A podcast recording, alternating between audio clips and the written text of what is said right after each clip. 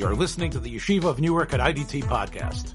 I'm your host and curator, Rabbi Abram Kibalevich, and I hope you enjoy this episode. This is Standing in Two Worlds with Dr. Sam Juni in Yerushalayim. I'm Abram Kibalevich here in the United States. Both in Eretz Yisrael and in America and throughout the world, we are recording during the days of Hanukkah.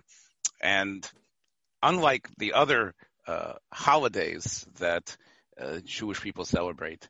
Uh, the image that we have of the Jews, whether it's Passover, uh, where they are being led out of Egypt by the power of God and his powerful agents, or it's standing and hearing the, the power of God at, at, at Mount Sinai, giving them the Torah or it's being taken care of in such a beautiful pastoral way that God took care of us uh, in the 40 years in the desert that celebrates Sukkot.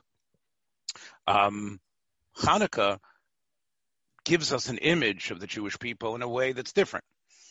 We aren't just relating to people who are connecting to God and sort of absorbing and understanding, but we're actually talking about people that are proactive and in many ways proactive in a unique style, the style of battle, the style of resistance.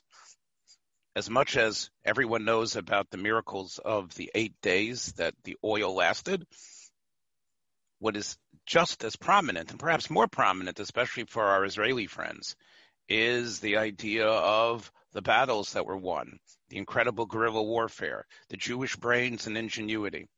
So I think more than any other time of the year, when we think about what this these days are supposed to inspire within us, especially, and let me just add parenthetically, there are rabbis that say that that's what one should do even when the when the Hanukkah lights are burning one should familiarize themselves with the story of Hanukkah. And the story is really about resistance aggression battle victory, um, and, and, and perhaps even more, uh, I wouldn't call tawdry elements, but elements that are sometimes difficult to reconcile with the beautiful, pristine elements that we have from the Bible itself.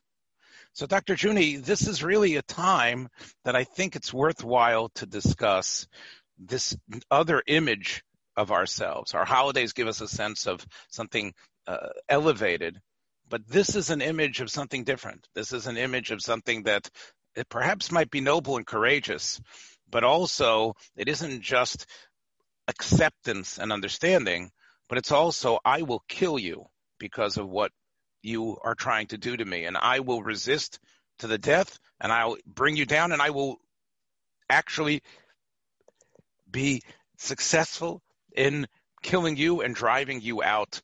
And this is something which I think is leads us straight into your area, which is the area of the fighter, the aggressor. Why don't you take it up from there?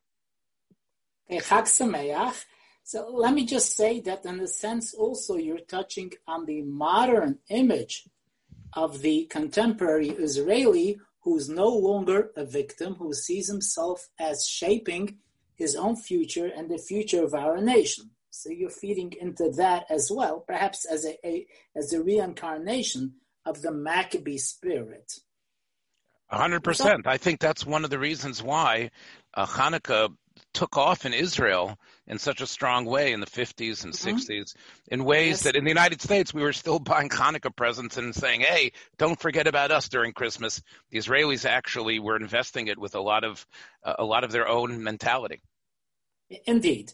All right, so let me let me talk about the seamier side of things. So, um, talking about aggression as as such, from a, let's say a psychiatric or psychological perspective, and again, just um, for full disclosure, for those of us who may not have been here too much in our formative broadcasts, um, I am primarily psychoanalytic and I'm rabidly Freudian. So that's just a full disclosure of where I'm coming from.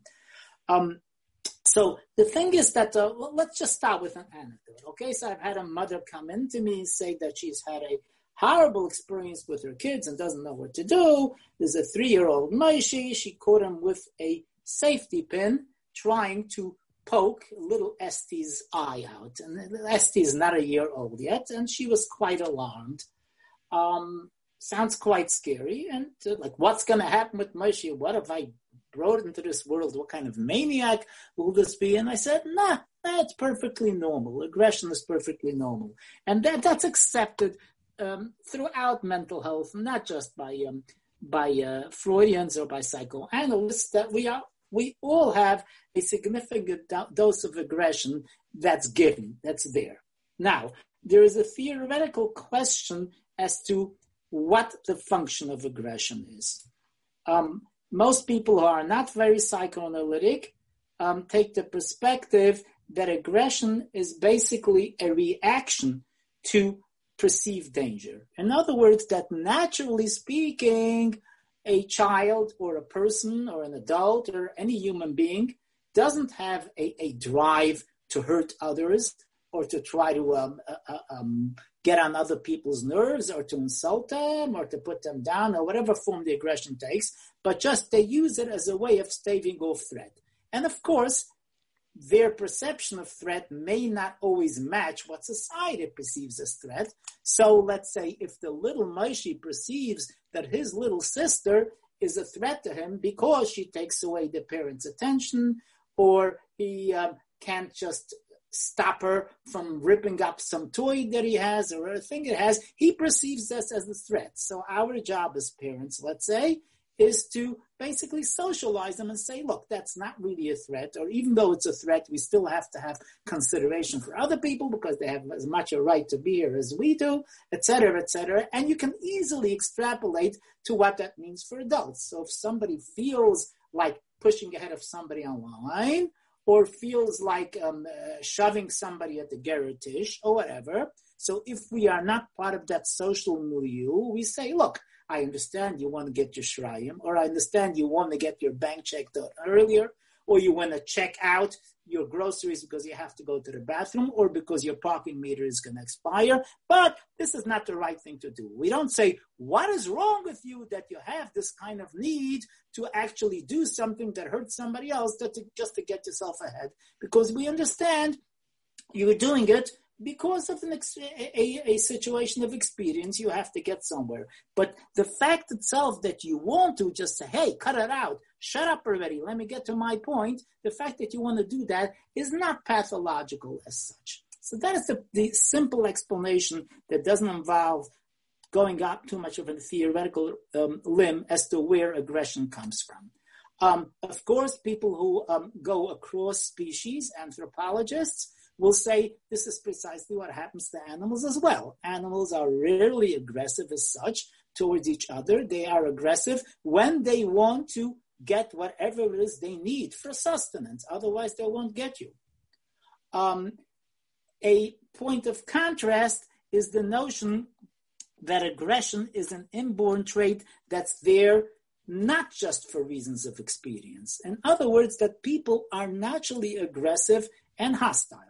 That's not to say that all people are, because people also have various kinds of motives or motifs that we would call pro-social, like the idea of, um, um, let's say, affiliation, the idea of trying to be productive. There are all kinds of things that people do, and this is not a negation of that. It's just an assertion that there is a distinct tendency among people to be aggressive, to hurt other people, and not to order to get what they get, what they want, only because it's just there. And that is basically my particular perspective. First of all, because I've studied it well, but I've studied the other perspective as well. It's primarily because of my own clinical experience. I find that people are aggressive and hate and do evil things not only for reasons of experience, but because it's just there. Now, I'm not going to get into the meta philosophy. Why is it there? I'm not going to do Hakira, why God put it there for us,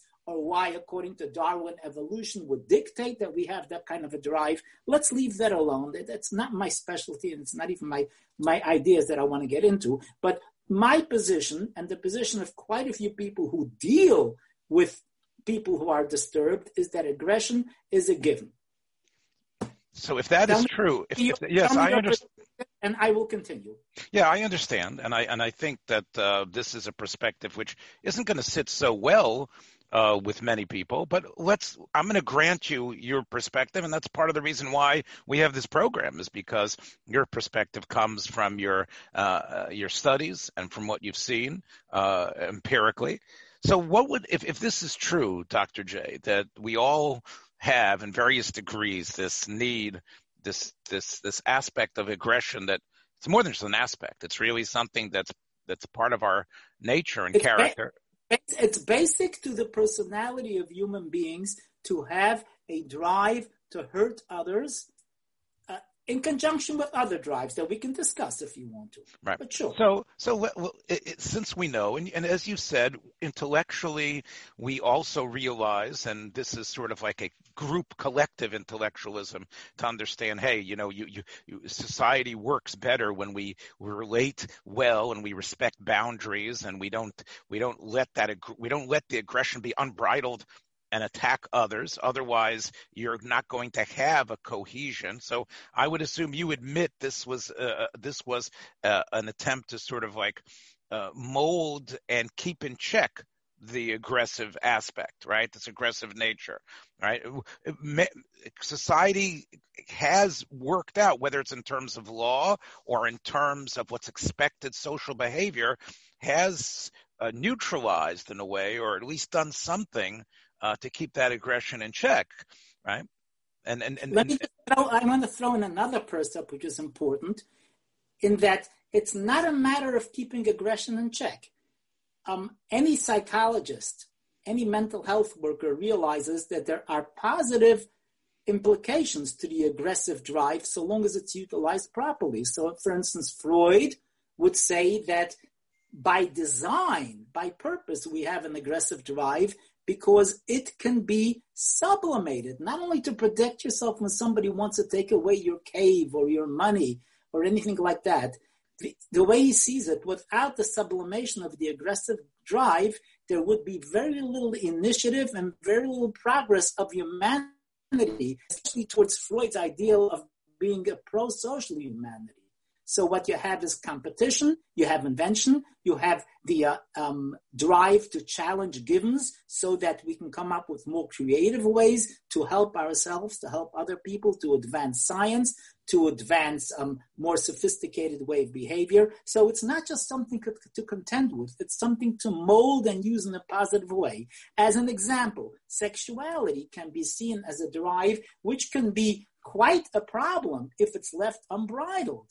But yet, if we socializes, we have society and we have um, um, uh, procreation and we have attraction of people. The couple is attracted in part by sexuality, but of course, it's molded. Nobody will say, "Oh, we have to get rid of this sexuality." No, we want to keep it and we want to socialize it and in Freud's terms, sublimated from something that can be harmful both to the individual and to his or her associates to something that's very useful. Ditto with aggression. Without aggression, we get nowhere. And you, as a rabbi, I'm sure I'm familiar with quite a few of the citations that I can think of in the Talmud, which talk about aggression as something that's positive and is used in a pro social way. Yeah, well, right, and I definitely have some of them uh, in my pocket here. But I actually was um, thinking uh, when you were talking about the idea of uh, taking this aggressive part of us or, essence of us and distilling it and shifting it and you know putting it into other areas of human endeavor i was thinking of course about uh, the vaccine uh, for polio where we had salk and um, yeah, Salk and Sabin's incredible um, competition with each other. There was a uh, th- there was a lot of backbiting between them, and although Salk eventually produces the vaccine, uh, there was uh, the sense of competition, which I think you'll agree has an element of this aggressive factor, which is recognizing that this other person might get the money, the glory, and I think that that might also be one of the reasons. Of course, a lot of it, I'm sure, was saving humanity, but part of it was most again, I don't even know if it's part, most. I'm fumbling over which word to use, but the the, the I would call it one of the miracles of Hanukkah of this year, and I'm going to get to the rabbinic citations in a second, of, of, of, of our vaccine, of the COVID vaccine, in record time. Uh, and, it, it, was it just for philanthropic reasons, helping the world? Part of it was the fact that uh, Pfizer or the other companies were going to make a tremendous amount of money. And that was one of the reasons that the government put so much money into it to dangle that stimulus of the stimulus. What would stimulate you? Oh, we're going to make a lot of money. We're going to be able to line our pockets and save the world. And that could have also really been part of sort of an aggressive competitive thing. You could see that in those in those uh, drug pharma companies, the CEOs were saying, "Come on, we've got to beat the other guy. We've got to get this done." And that might be, would you agree, an element of the aggressive nature coming out in terms of helping the world? Yes, I was going to say, I'm glad you added that last part. We're going to beat the other guy. There's something seamy here, let's say, between the companies. And also, I'm very familiar. I happen to have a very close family member who's working for one of the um, major vaccine companies in COVID. And what she tells me is that it's not just competition between the companies, but it's competitions within the company to show the other guy up, to show I'm better than you, I can do it better. And that comes from the so-called seamy part, the unsocialized part of aggression, but nobody will say it's being used unproductively. And the CEO of the company says, great, so now we have two teams. Let's see who can like drive the other into the ground. And also, just to pull a trick from ego psychology, if you want to examine the very process that's going on between me and you in this conversation, of course, we're collaborating to come up with a good program. But in a sense, we're trying to step on each other mm-hmm. ever so subtly, right? And I'm saying, no, Rabbi, you got it wrong because you ain't no shrink and you did not spend 14 years training. I am better than you. And you're saying, hey, come on, you know this stuff, but all you know is how to read ArtScroll. I study it in the real text, and I can tell you I know it. Of course, that's not the most prominent idea there, but it definitely adds some spice and vigor to our conversation. So don't knock this monster. It's a monster that can be used very usefully. I do want you to get to your oh. Okay, yeah, well, right. Well, I know part of the reason why is because you spent so much time in that venue. And I know what you were talking about because we discussed this uh, in the wee hours in the morning when we were talking about sketching this program out. And you mentioned to me how the incredible um, competitive and aggressive nature of what we call chavrusa study. You know, instead of, you know, m- many people have this idea that the rabbinic college, the rabbinic school is a sort of a monkish place of contemplation where everybody is there's a certain calm spirit where you walk around and you just breathe in the the mountain air and you go and you have your study time when you think about God. But we all know that really the dynamic of what a yeshiva is uh, uh, uh is really a place where you take two young, bright men, you stick them in front of a page that is a puzzle, a page that has difficulties, a page that needs to be read and construed and analyzed and, and, and vanquished and then you put them both fighting over it, trying to figure out whose interpretation is right. Where does the comma go? Where does the quotation go? What is really being implied? And chavrusa only works really if there's a yin and a yang, if there's two, uh, if if there is a, a back and forth. A, a, chavrusa where one party is this sheepish acceptor of what the other person is saying, and the other person is just saying this is what it means, and the other person yes sir, yes sir, I'm following that. Those chavrusas, those partnerships, rarely produce what we believe is a successful product. The successful product is really when these two minds get at it, each one with their own strengths and each one arguing over territory. And as the Talmud says, based on this obscure verse in uh, in Numbers, right? Uh, Al Ken Yomer B'Sefer Milchamas Hashem. This is what we say in the book of the uh, of the wars of God. Milchamos Hashem. Now, this is a strange book to be referenced because we, so the Talmud says this isn't the strange book that's been lost to the mists of time. This is what happens every single day when you study properly. A war occurs, a Milchamos Hashem, a war where each party, but then the verse right after that says, "Es vahev b'sofa," some sort of strange uh, connection to some other place called vahev, and some sort of sof, which is some sort of uh, beachhead, the Talmud says, no, that is actually a, a, a, hint to the fact that despite the fact that they are fighting each other tooth and nail, the sounds are, as, as you mentioned to me, Lakewood or any of the great yeshivos, if you put a microphone there during morning Seder, you, the, the decibel level would be through the roof. The way people are screaming at each other, the way people are saying, no, you're an idiot, you don't know what you're talking about that's not what it means. Running to the to the back of the room and finding the source triumphantly and throwing it down. But then the talmud says vahev b'sofa when the bell rings and you're over there's a sense of love between you because you look at the other party and you say hmm i couldn't have done this without you. I hated you back then. I thought you were wrong and i was pushed to win. But now we've sort of compromised a little. I was right a little. You were wrong a little. We both sort of got this now. And then you're supposed to close the page, go off to lunch, hand in hand with love. So I think that is what you were referring to when you talked about, um, and I, I, hope I've encapsulated it in the way that you wanted me yes. to do it.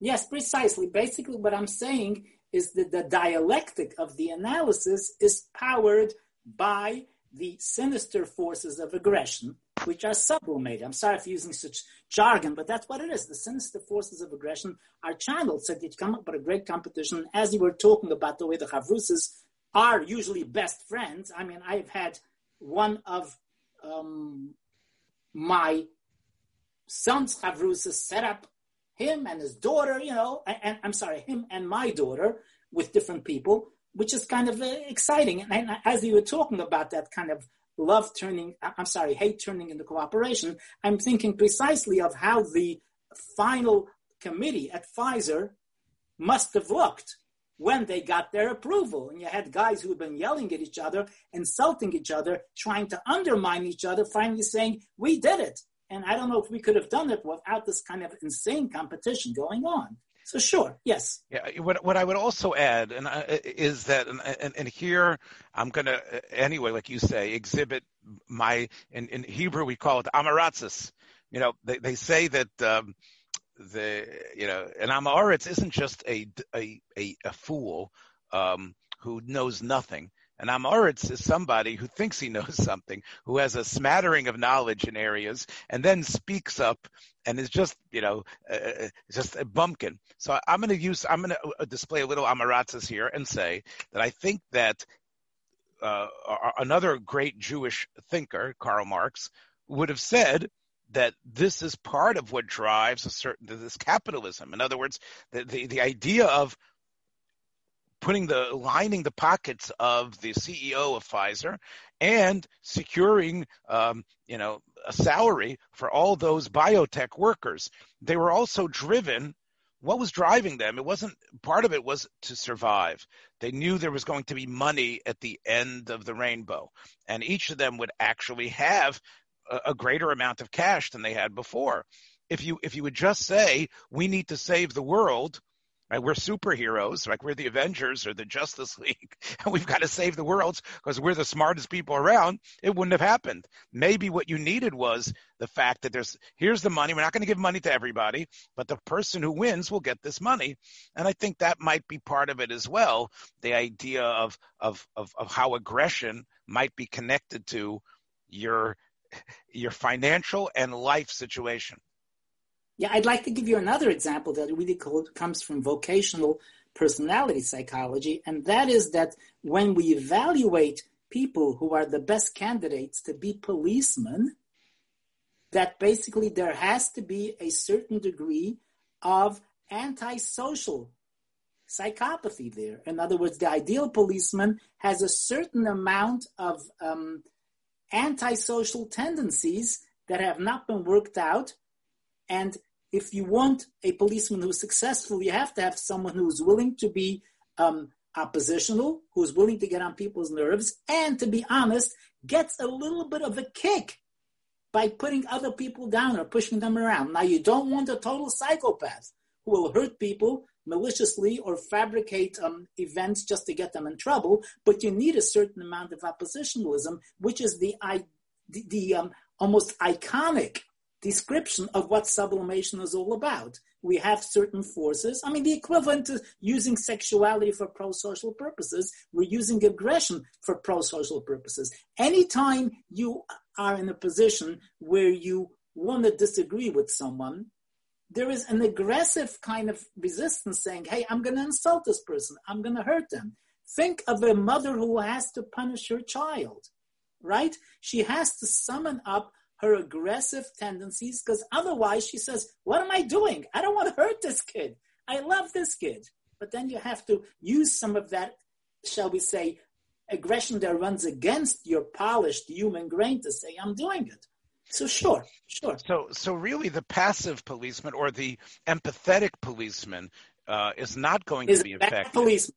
Is it right. bad? So this really needs, you know, we're talking about Hanukkah and other messages, but really this is another uh, issue which is on the table in such a great way, especially with uh, Joe Biden becoming the president. There's a been a, a huge uh, upsurge for police reform. And part of that police reform was to to train the policemen or to replace the policemen with people who are more who aren't as in your face aggressive. Sam Juni is saying that's an experiment that's probably bound to fail. I think. Right? Yes. I know you don't like to be pinned down about these things. Uh, let, let, let, me put this into Hanukkah back. Another, just another example. If you want someone to be a sadran, to be a bouncer, to control the traffic at a public event, you don't want Mr. Nice Guy. You want somebody to say, get out of there. You can't do this. You can't go over the barrier. You have to stay in line. No, you can't cross a red light. I don't care where you're going. I don't want to hear any stories. This is what you're doing. Otherwise, you're going to have catastrophe on your hands, which is what I feel might happen if, let's say, you know, the uh, the activists of the riots in, in, in the pro Biden uh, affiliation there, if they have their way, you're going to have tsaras. You don't defund people who are there to basically control our bad instincts. You need yeah. them there. No, you I'm know, sorry. I, yeah, no, no. I think you know, just to respond to what you're saying, and, and, and it makes me uh, sort of wonder. The the cop who's out there and and and, has that sort of in your face I, I, can't hear any arguments. I've got to move on. Um, please move away. Uh, you know get behind the barrier. Um, i don't want to have to ticket you. I don't want to have to that type of you know giving you know showing his canine incisors. I wonder when he goes home is he able to holster put his holster on the peg before he gets into the house? Is he Mr. Solid Sweetheart uh, fellow? Is he able to bifurcate? Is he able to to somehow uh, put that other part of him away? According to you, Dr. J, he probably has this coursing within him. Uh, and it might actually come out more often when he's home on his day off, enjoying his football games in front of the in the living room, than it would be for another sort of individual, right?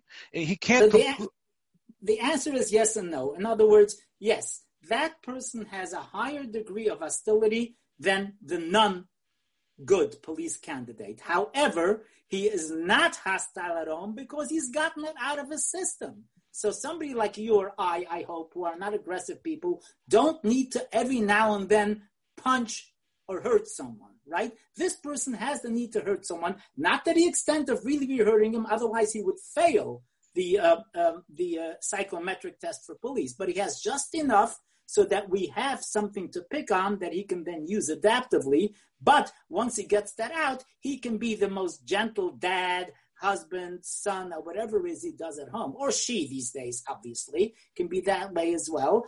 But he needs that vent. I would say that this is a two sided deal. It is a blessing to route someone who has a just enough of an antisocial tendency into work that allows him to get rid of that.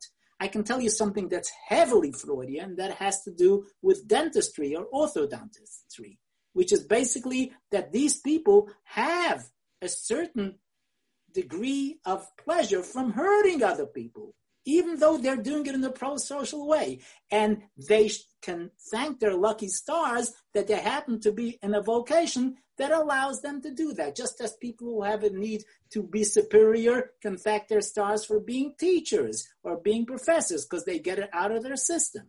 But these same people, would they not have that sublim- sublimation exit, would be more keyed up and more likely to act out inappropriately in other situations. And I believe that there are some references, again, talk about Amaretz. I'm a star Amaretz when it comes to Talmud, but there is something about um, um, people um, being channeled into being like slaughterers sure. or butchers if they have evil tendencies. So it's recognized right. years before yes. Freud. Well, you're right. The, the Talmud in, in, in I think Masechta Shabbos talks about, and again, they believe that being born under certain star sign uh, would indicate certain elements, and I, am not sure if I disagree with it totally. We'll talk about that no, in a different I disagree, class. But I do see that just as an right, as a but that, say, a phrase of personality. No, no, no. It's it's it's quoted often, and it talks about people who are born under the Mars star, which was considered aggressive one, become a shochet, become a, become a, ritual slaughter, and it does speak about uh, this mm-hmm. idea, and, and it, you're right, it does exist there. You know, I'm just wondering, and again, I want to try to get us back to Hanukkah, but I'm going to, you'll, you'll see my inventiveness here. I know that many fine peoples whose last names are either Cohen or Katz, people who come from uh, we, the Kohanim, the priestly line, are, are uh, if they're Orthodox, are many times prescribed from being uh, doctors, of being surgeons, um, because of the contact that they'll have with, unfortunately, people that would die. And therefore, they are advised, despite their uh, abilities to think and, and, and, and the, the strength of their hands and how uh, how they can hold their hands uh, very steady and and have the gumption and courage to perform surgery, they are actually advised to go into other fields of medicine, primarily the dental field. And I think that's one of the reasons why there are so many Kohanim who are pushed into if they want to, into dental fields. And you know where I'm going already, and I'm happy. So even though you're talking about these dentists who are uh, who have a little bit of a sadistic aspect of them. And, I, and I'm going to say parenthetically, I think part of that sadism is the way they browbeat you about you have to floss and what's going on with you. And I can't believe how bad your teeth are. You know, all these ways of putting the person down as the, as you have your mouth open and you're not able to respond. And that definitely is a sign that many, many dentists have and the enjoyment they have of having someone bound with their mouth open. And especially if they have a shot and they can't talk. But many of them are Kohanim, I think, in the Jewish, in the Orthodox world. And I think it gets us back to the Kohanim of uh, uh, the, of of Hanukkah. The the Kohanim of Hanukkah, uh, the the Hasmoneans, the Maccabees, they were all from the priestly sect, and we know during the time of uh, the first temple, uh, they were basically the passive uh, uh, gentlemen. They were the ones who would spend two weeks in, in the in the temple. Although, as you say, uh, Dr. J, they maybe they got their aggression out in slaughtering and watching the animals being pulled apart.